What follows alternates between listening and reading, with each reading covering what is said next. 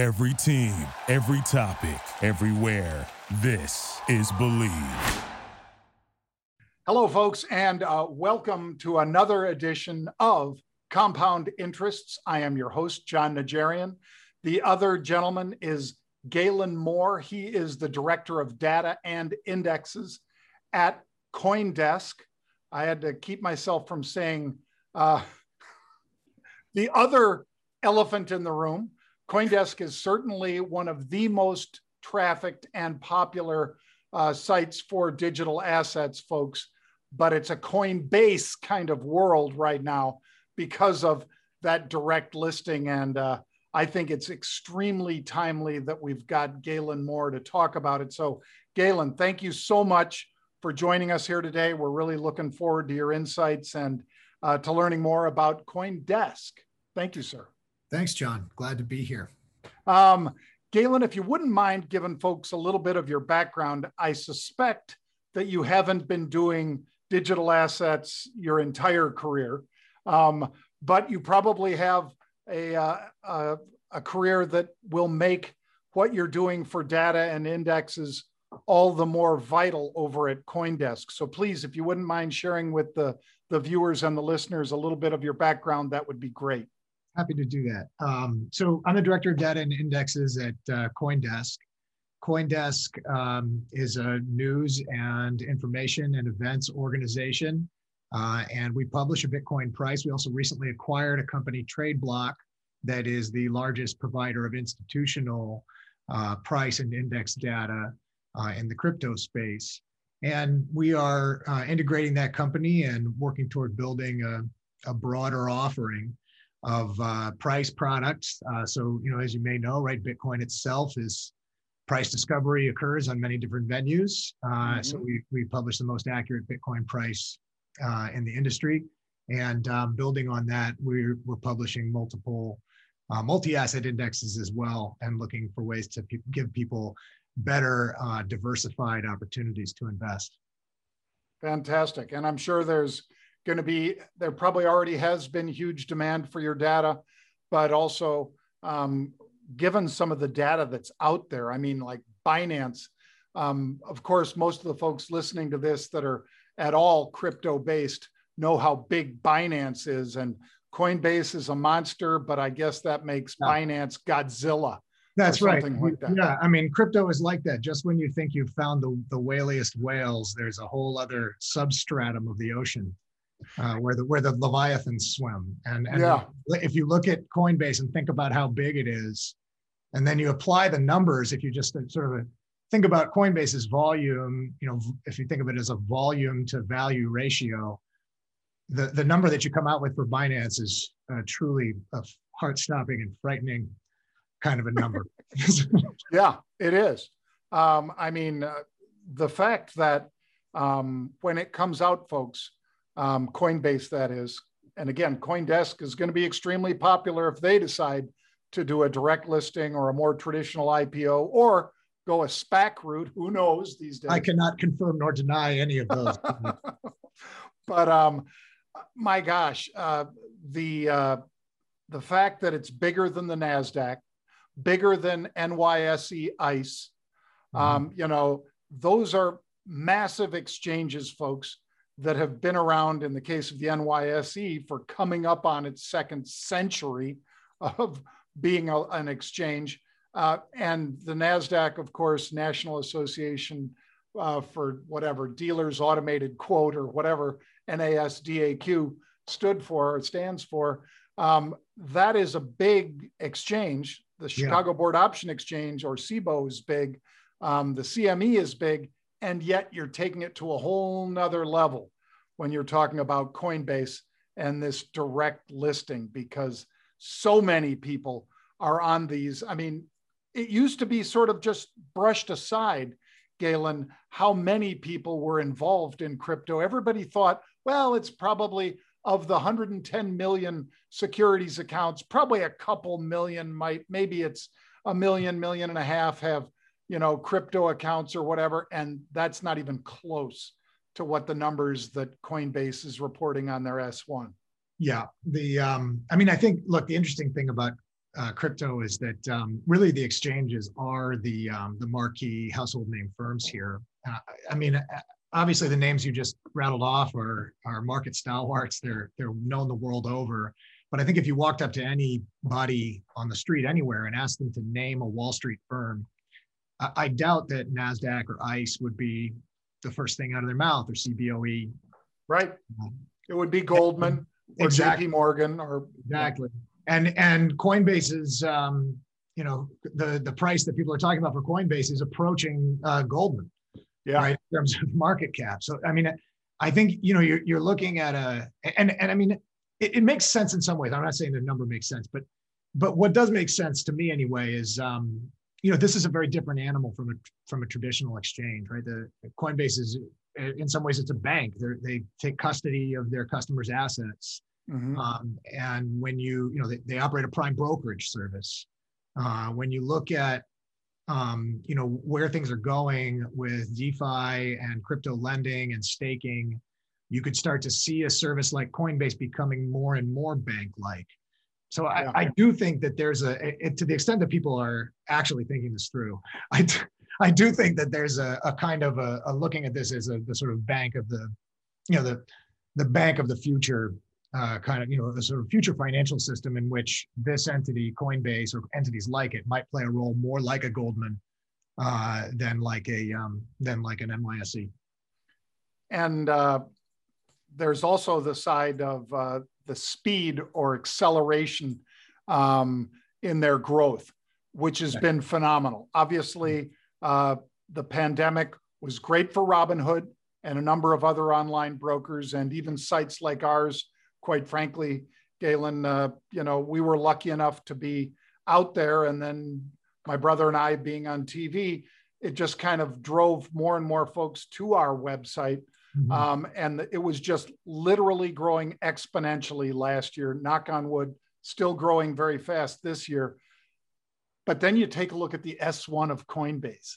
And just to throw a, a number out there, the revenue last year, folks, which was, you know, a billion and a half dollars or something like that from the S1 that they filed, the revenue for the first quarter of 2021 was 150% of all of last year.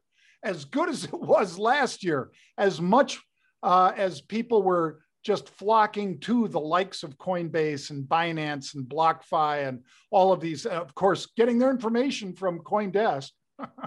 but as they were doing all those things, um, that volume has been surpassed in one quarter by 150% by uh, Coinbase, which is just an amazing stat, I thought, Galen, when I pulled that one off the S1.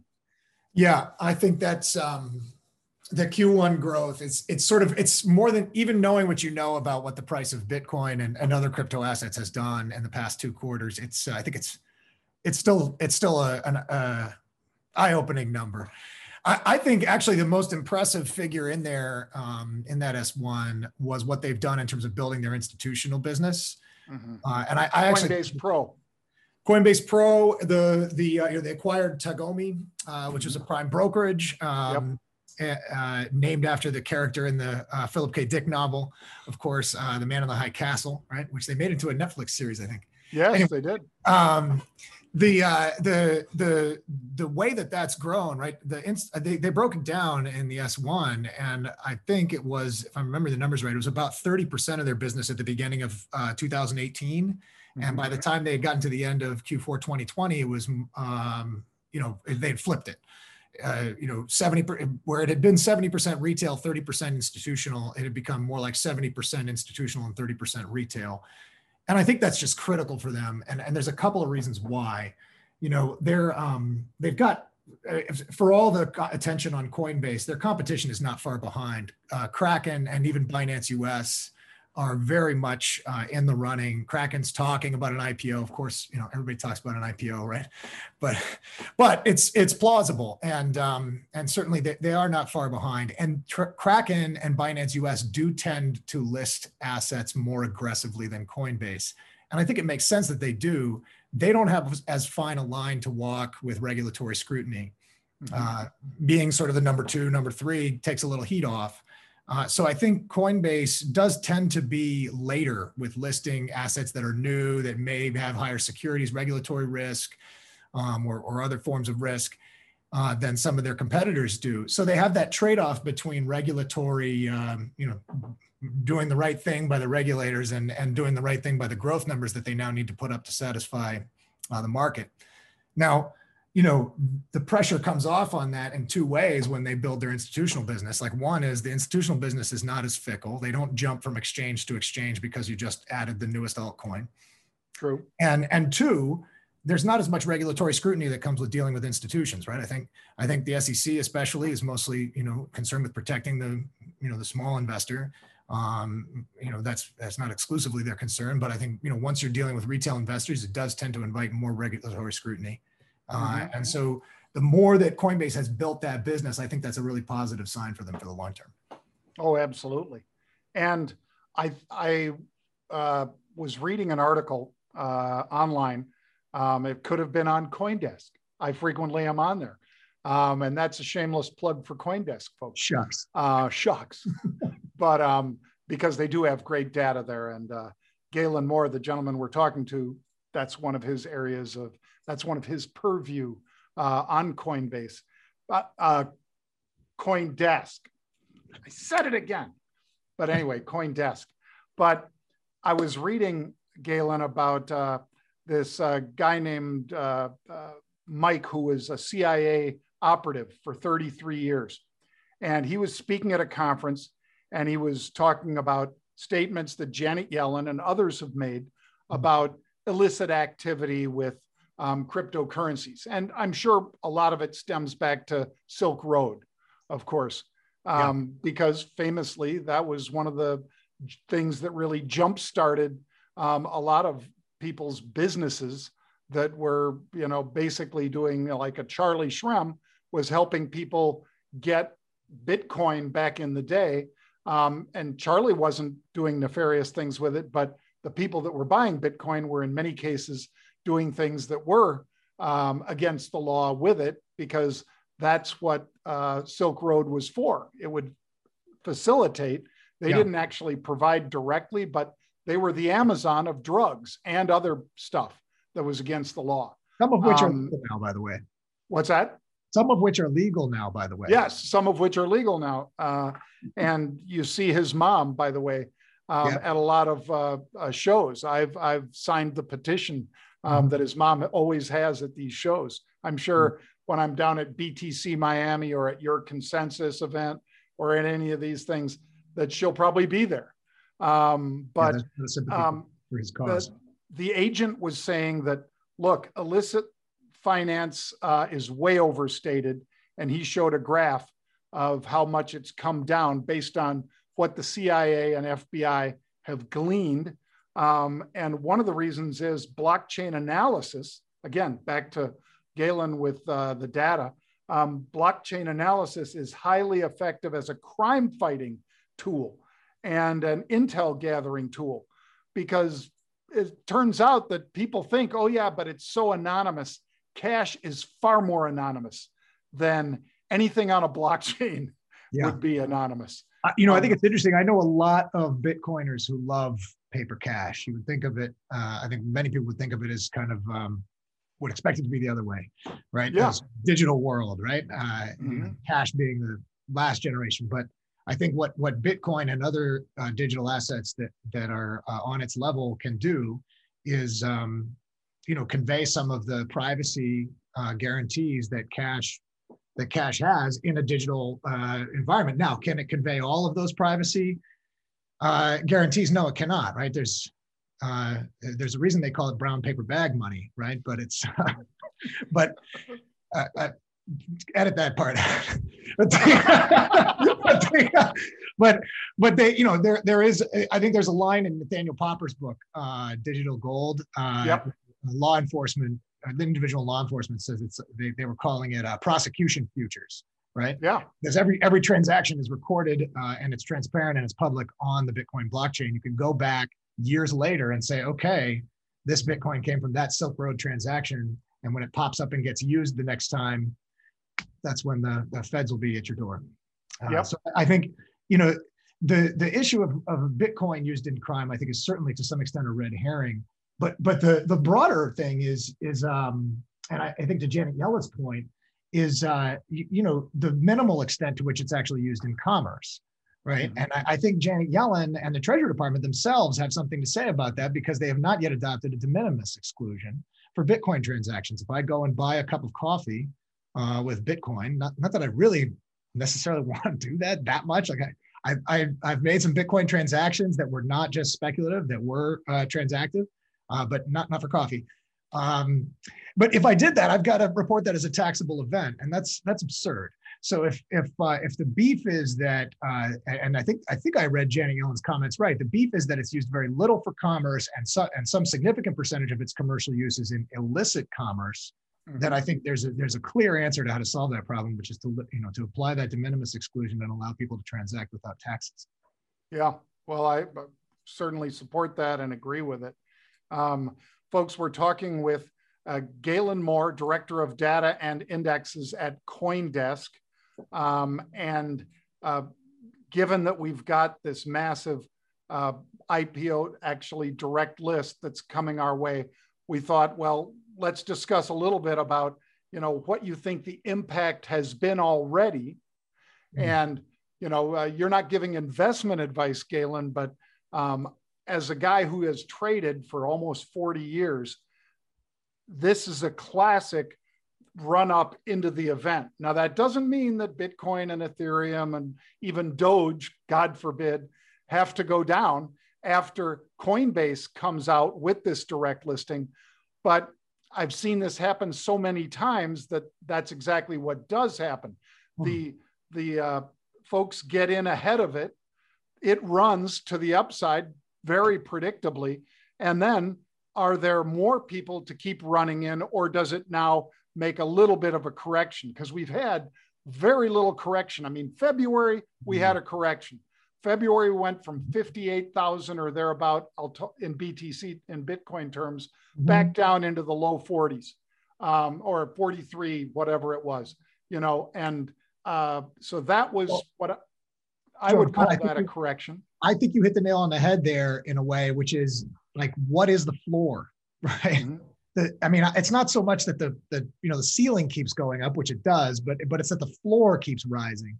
Mhm. Um, Jeff Dorman from Arca was on uh, CoinDesk TV a couple weeks ago and made that comment, and I, you know, it's been sticking with me. You know, you you we're like talking it. now about you hear analysts talking about well, Bitcoin could go back down to forty thousand.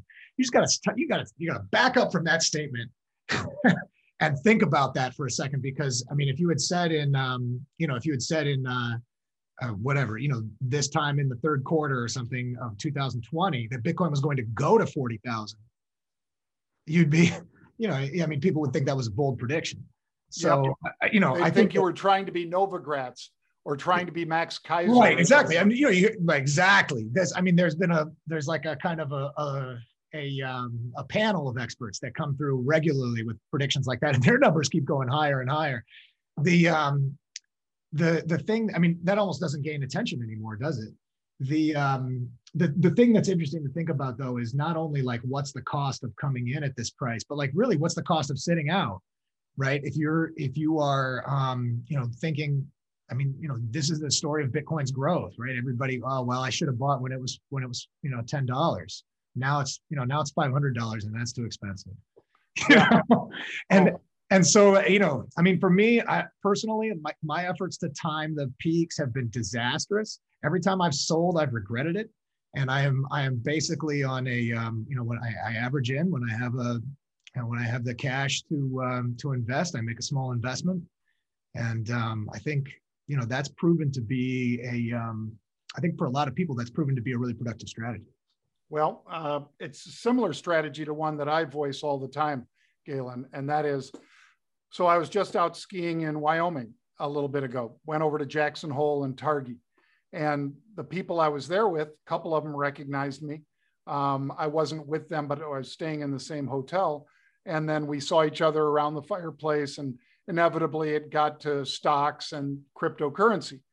So they said, Well, John, you know, I'm exactly that guy. I missed it. at $10. I missed it at 500. I missed it at 1,000. I missed it at 5,000 and so on. Um, what do you think now? What should I do?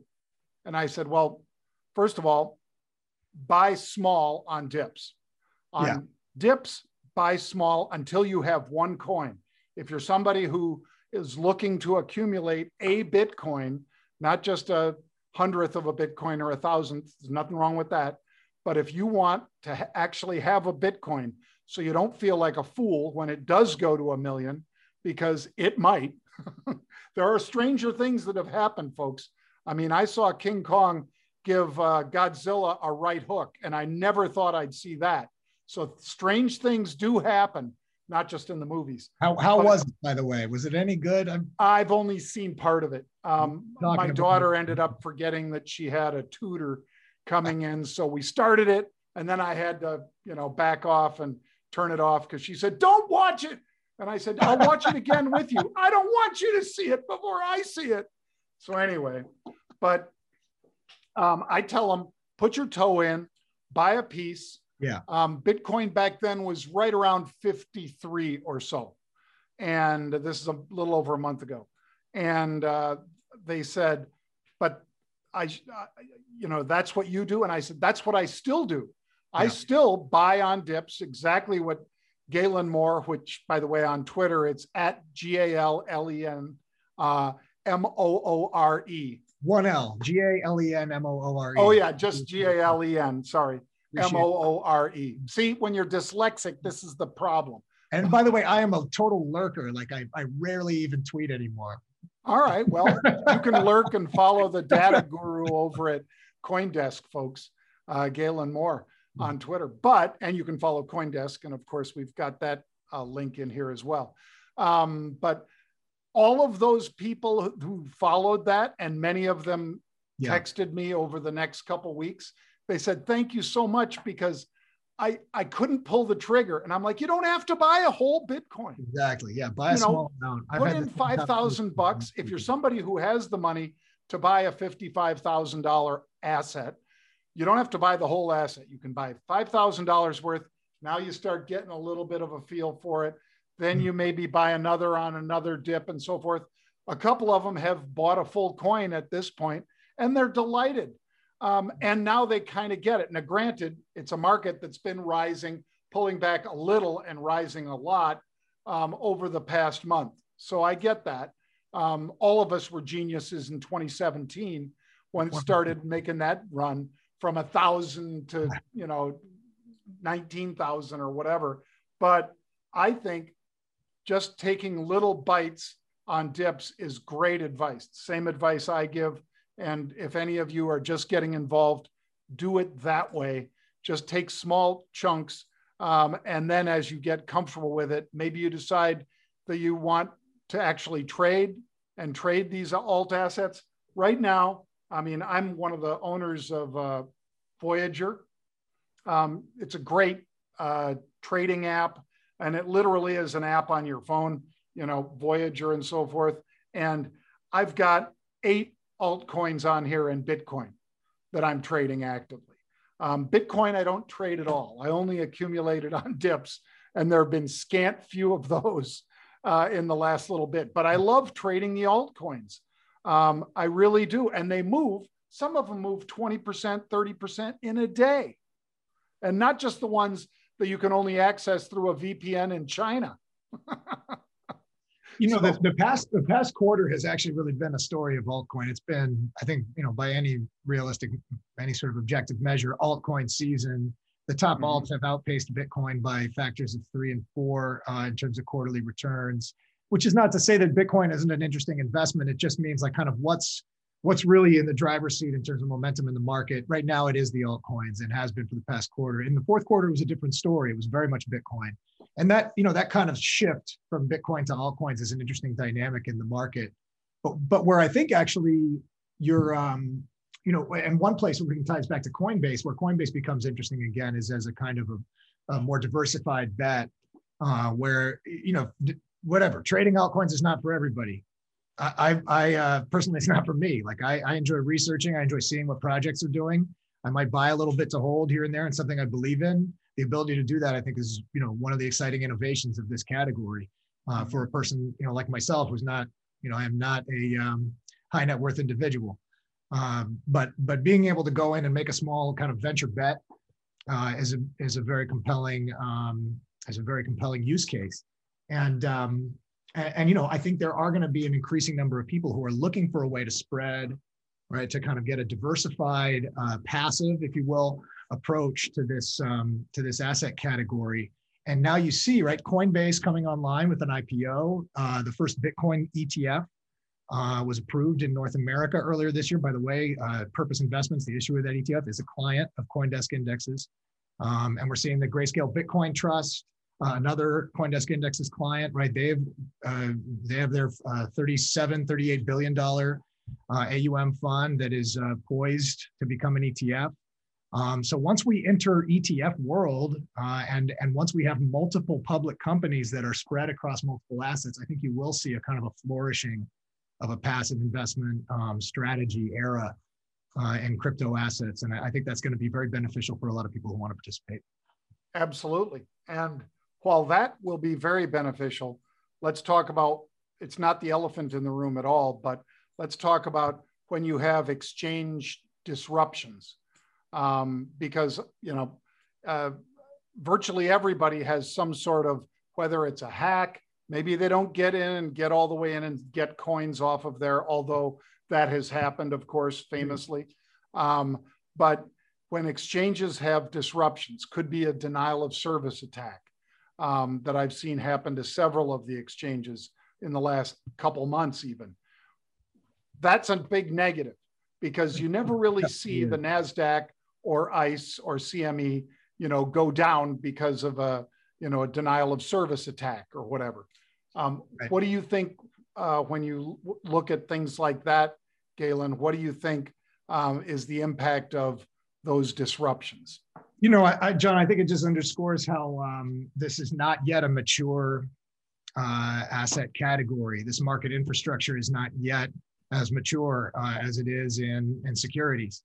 Um, and so, you know, there's a need uh, for an ability to, you know, measure that risk uh, and also to uh, spread it.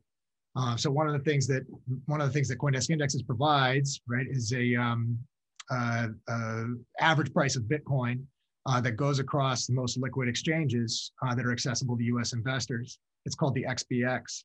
So this is our kind of flagship crypto index price.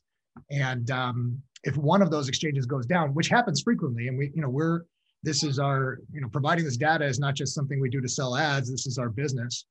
Uh, we know when those exchanges are down, the algorithm that runs the XBX will rebalance the price, um, you know, deweight that index, mm. uh, eh, sorry, deweight that exchange, and right. um, and you know, create what is then a, a, an accurate reflection of the sort of, if you will, real price in the market when um, when one exchange shuts down or has a flash crash, and you know it's um, it's something that happens on on some of the most liquid and and reputable exchanges uh, operating, including Coinbase. I don't think I don't think it's something to like fault or point a finger about. Um, you know those exchanges are doing the best they can with tremendous volume growth as we've seen, and they're providing a new form of inter- infrastructure and trading um, that you know is is still innovative. Uh, so you know the important thing is as an investor to be able to you know to again manage that risk understand where you're trading and you know what the liquidity is likely to be uh, when you get there. Um, one of the things uh, that i do my brother and i galen that we've done for decades now is volume analysis. So when uh, when casey craig said hey i got our guy you know the director of data and indexes i said bring him on. You know i want to talk to him yeah. Um, because I love doing volume based analysis because we we have co-located servers um, for securities and futures in the United States. Now we don't have any such thing, of course, for um, digital assets yet. We have, yeah, and if you did, you'd have to have them co-located in 15 different locations. yeah, or or in 200 different lo. Yeah, you're right. Um, but what we do is we've still applied many of the same algorithms Hmm. to the digital asset space. And not surprisingly, it works exceedingly well. Yeah. When we start to see a big pickup in volume, um, it usually precedes by minutes um, the moves in that uh, particular altcoin or even Bitcoin occasionally. But the volume analysis, you know, something's trading 250 million in a 24 hour period. And all of a sudden we see it jumping to 600 million, 700 million. As that's pulsing up, we're trying to ride that wave in that particular altcoin, you know, whether it's Polkadot, whether it's even Doge, you know, which I kind of joke around a lot about my Doge of the day. I, I love Doge. I love Doge. Can I just talk about Doge for one moment? Sure, I'd love to hear it. Okay, so so I mean, Doge is is uh, is like I mean, Bitcoin has a great technology story. You know, mm-hmm. people love gold because it's beautiful, and people love Bitcoin because it's beautiful, right? If you're an economist, a game theoretician, if you're a technologist, Bitcoin is beautiful. Doge doesn't have any of those beautiful qualities you know yeah but but doge has something that uh, has motivated a lot of people and and i think what it underscores for for bitcoin and for all crypto assets is the importance of that social layer uh, and I, I, mean this completely seriously yep. you know even to the extent it's become a kind of a joke project and you know whatever a meme coin just the um, the fact that it's motivated people in the way that it has with with such a thin uh, technology base it it it should give people a, a, lens through which to recognize that what makes Bitcoin unique is not necessarily its technology; it's the community that you know that has adopted it. Right? It's the social layer, uh, mm-hmm. and I, I, think that's the ultimate line of defense uh, to prevent Bitcoin from um, from being you know hacked or, or disrupted in some way. Um, but to your point about about volume analysis, I think it's it's absolutely you're absolutely spot on there, and it's something that's so often overlooked uh, in, in general. Um, but in crypto, it's especially challenging because the volume is so fragmented, right? You have any number of exchanges where price discovery is happening. Um, and so, you know, I think, you know, again, what, what we're looking to do at Coindesk Indexes is try to bring data from all those disparate sources uh, into one place and really narrow it down in a way for the investor who, you know, may not want to be trading.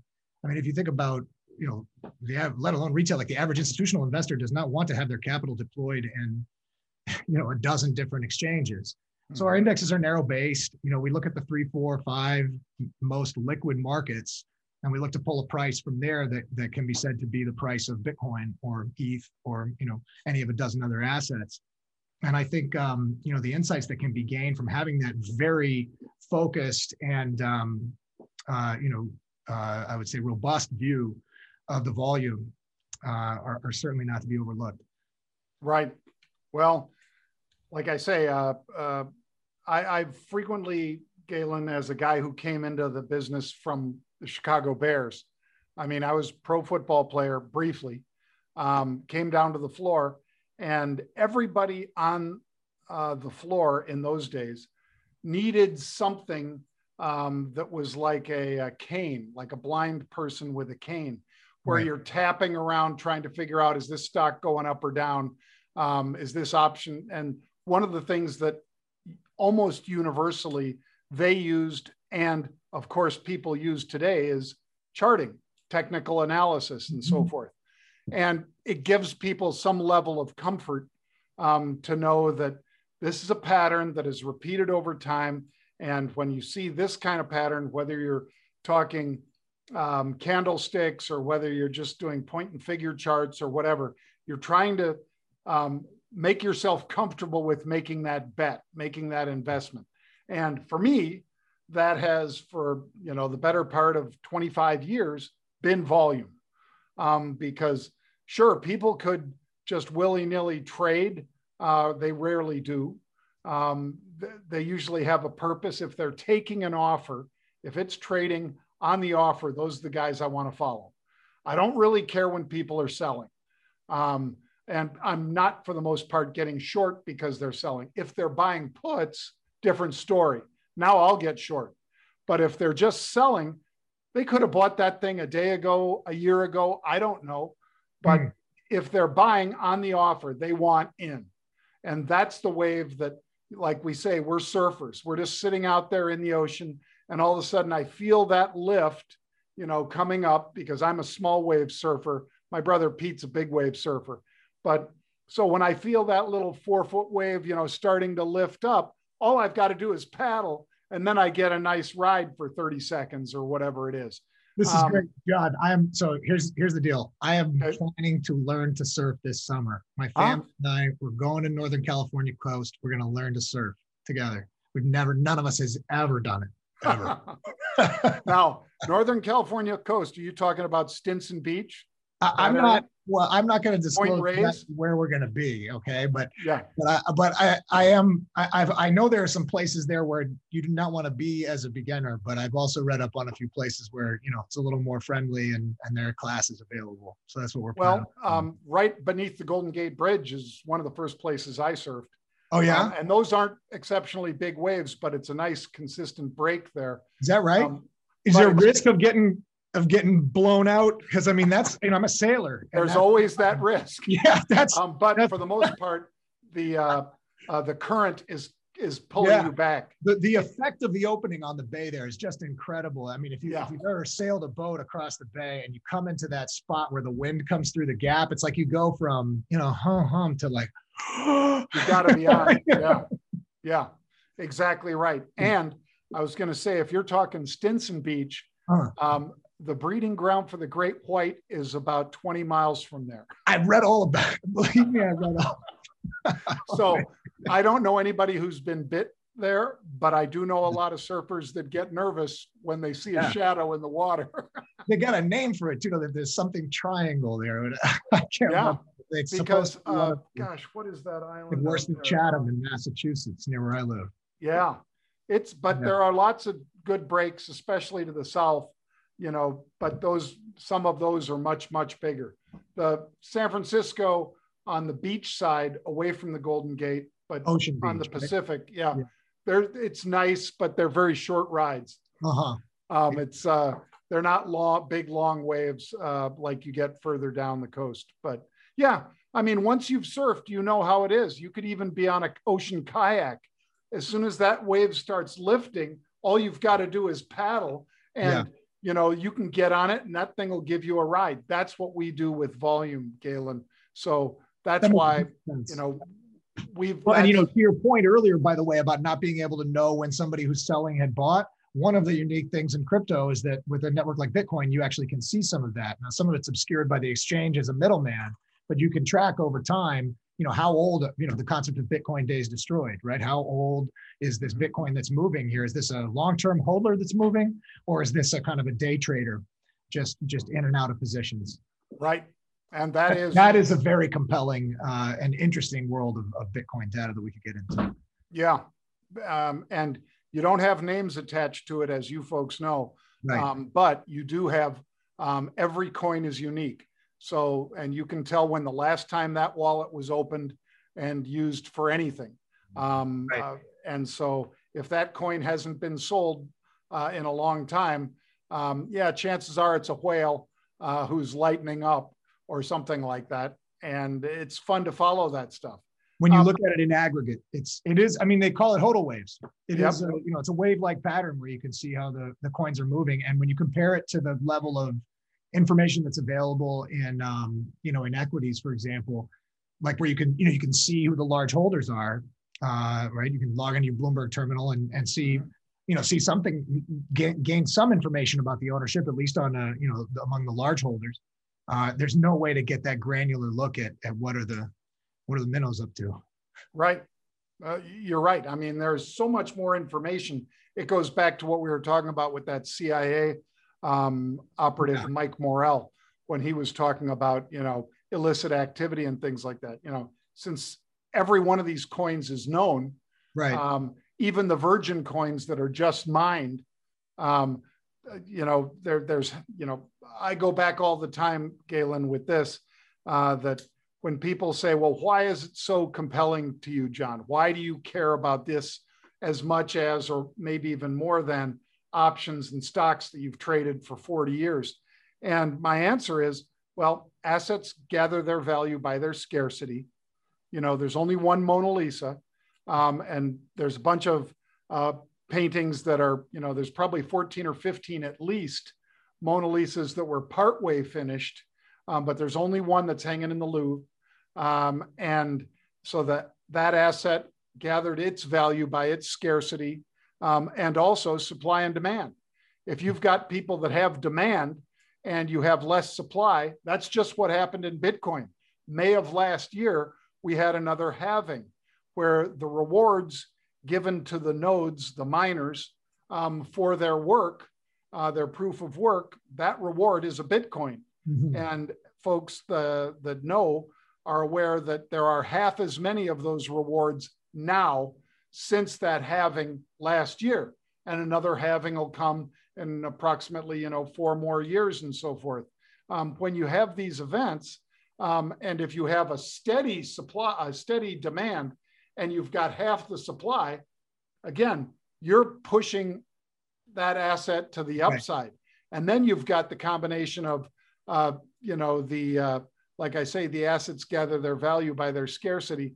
One of the reasons Satoshi Nakamoto, person, group, whatever, um, created Bitcoin the way they did was because they were frustrated with uh, a currency, a paper currency that could just be printed in an unlimited fashion.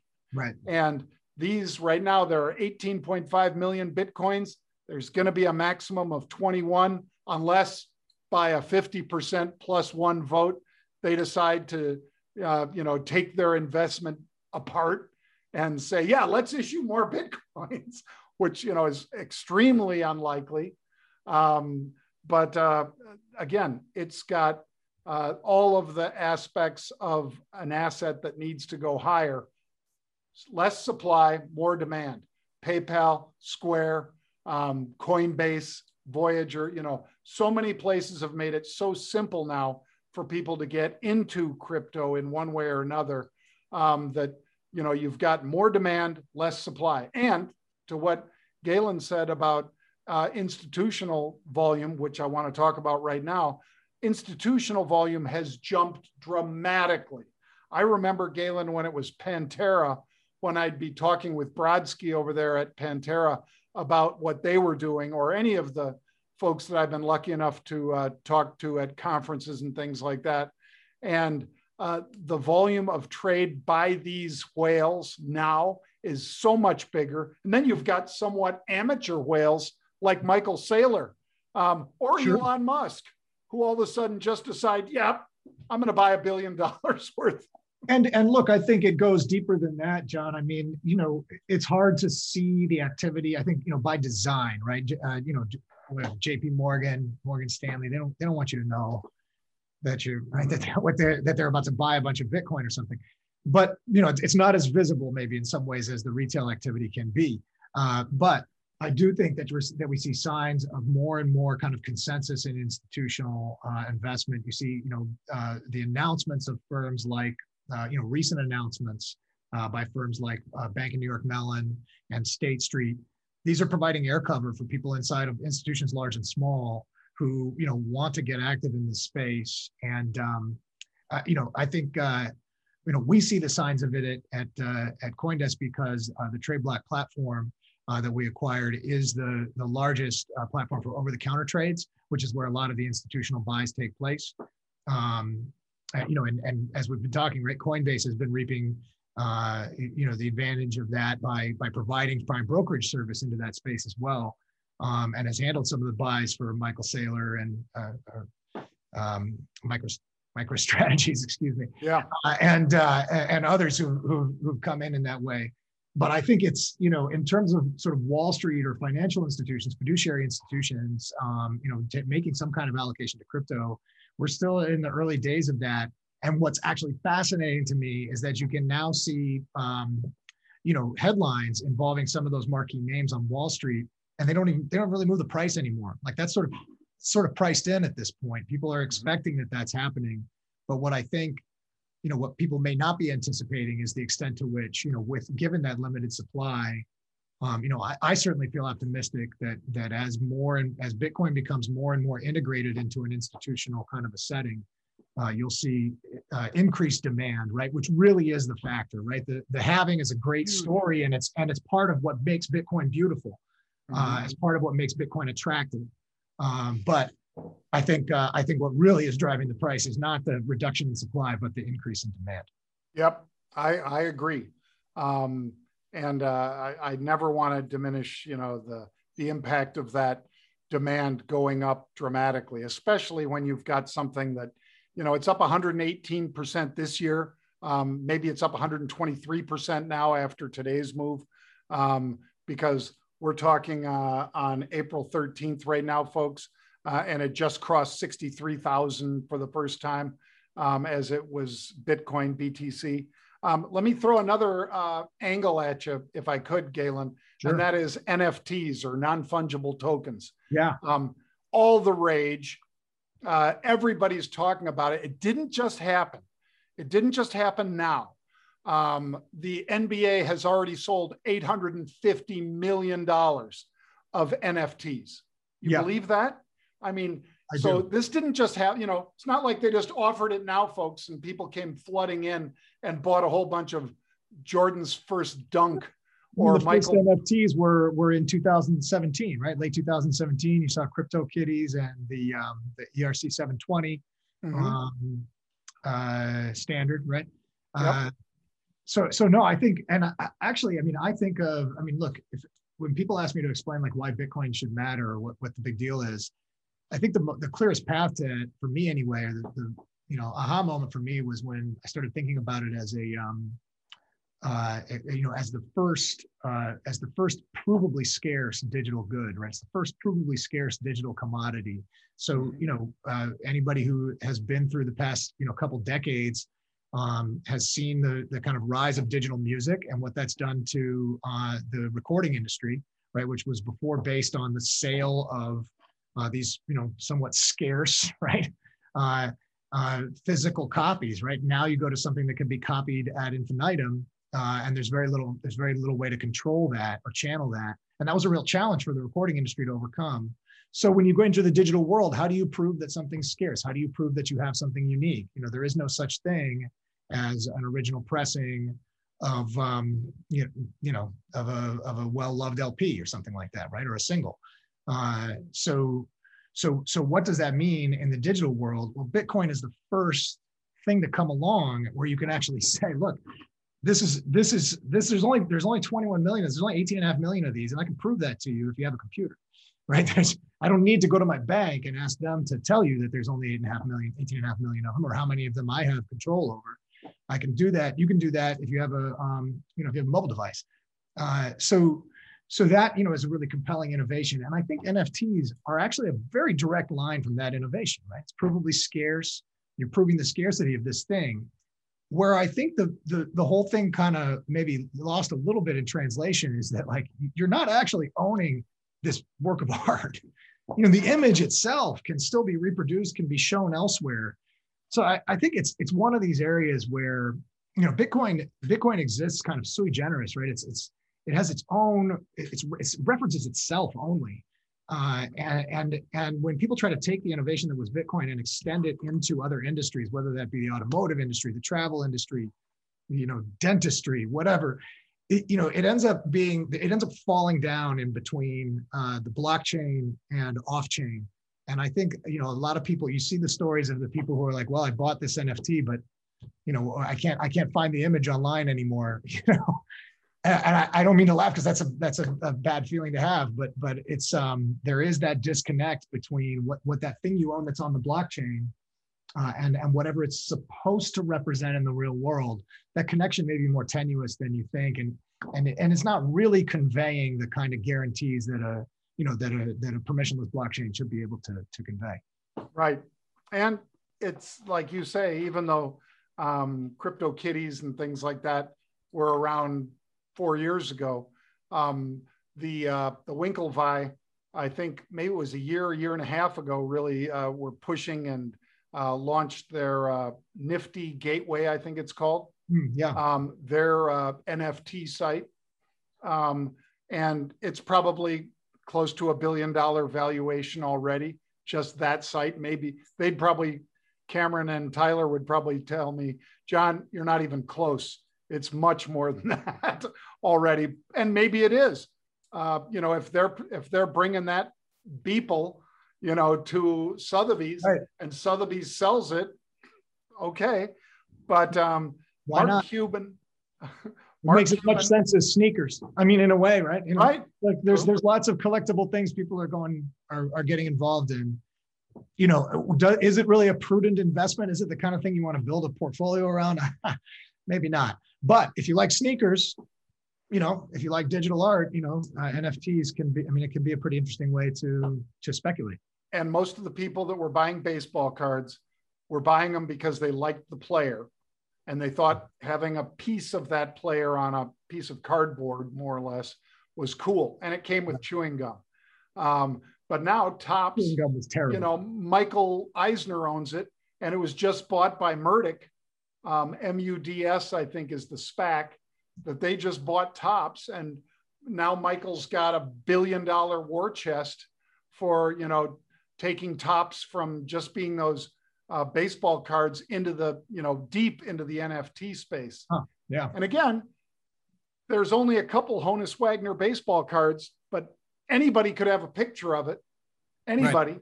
could have right. a picture of a Honus Wagner. But if you actually had the NFT and it was provable, that might be worth an awful lot. And I'm not saying Michael has that, but I think it's interesting, right? I mean, you especially when you consider some of the like collector based like card games that exist, Magic the Gathering, um, Pokemon, mm-hmm. uh, you know, taking some of those into a digital realm. Um, you know, there's potential there. Uh, people have talked a lot about the potentials of NFTs, the potential of NFTs in the uh, gaming industry. I think I think that's that's been a little oversold. Uh, I mm-hmm. think if you you know if you pay attention to kind of incentives in the gaming industry and the video game industry, it's it's going to be a while before that industry comes around to something that is like shared between platforms yep. in some way. Um, but nonetheless, I, you know I think when that happens, it'll be an exciting innovation that a lot of people will want to participate in. Well, um, Mark Cuban, um, Snoop Dogg, and Ashton Kutcher um, have announced this thing called NFTs: The Pitch, and it's basically in simplest terms, folks, it is Shark Tank for NFTs, non fungible tokens. And they want people to come to them. They have either negotiated or put up a million on their own, I'm not sure which, um, as, a, as a payout for people that come to them with um, NFTs for a show. I mean, they want to do this as a streamed show. And certainly Ashton and uh, Cuban um, know a lot about that because they've made big investments in that space. Snoop has had some of the largest YouTube views for his uh, cooking with Martha Stewart. so who knows? This could be something that uh, this show, I mean, I, I must admit, I, I'm interested. I'd have to watch it. Um, but I think there are other angles that are more interesting that will, will come out about NFTs and that as an investable class, Galen? Could they take the show itself and make an NFT of the recording of the show? sure. see. Well, John, it's been great talking uh, with you. Galen, I really appreciate your time. Folks, uh, we've been speaking with the Director of Data and Indexes at Coindesk. That gentleman is uh, Galen Moore. You can follow him. You can click and follow Coindesk. Great information there. I appreciate your time today, Galen. Thank you so much. John, the pleasure's all mine. Uh, real pleasure talking with you, and thanks for having me on. Thank you. Thank you for listening to Bleav. You can show support to your host by subscribing to the show and giving us a five star rating on your preferred platform. Check us out at Bleav.com and search for B L E A V on YouTube.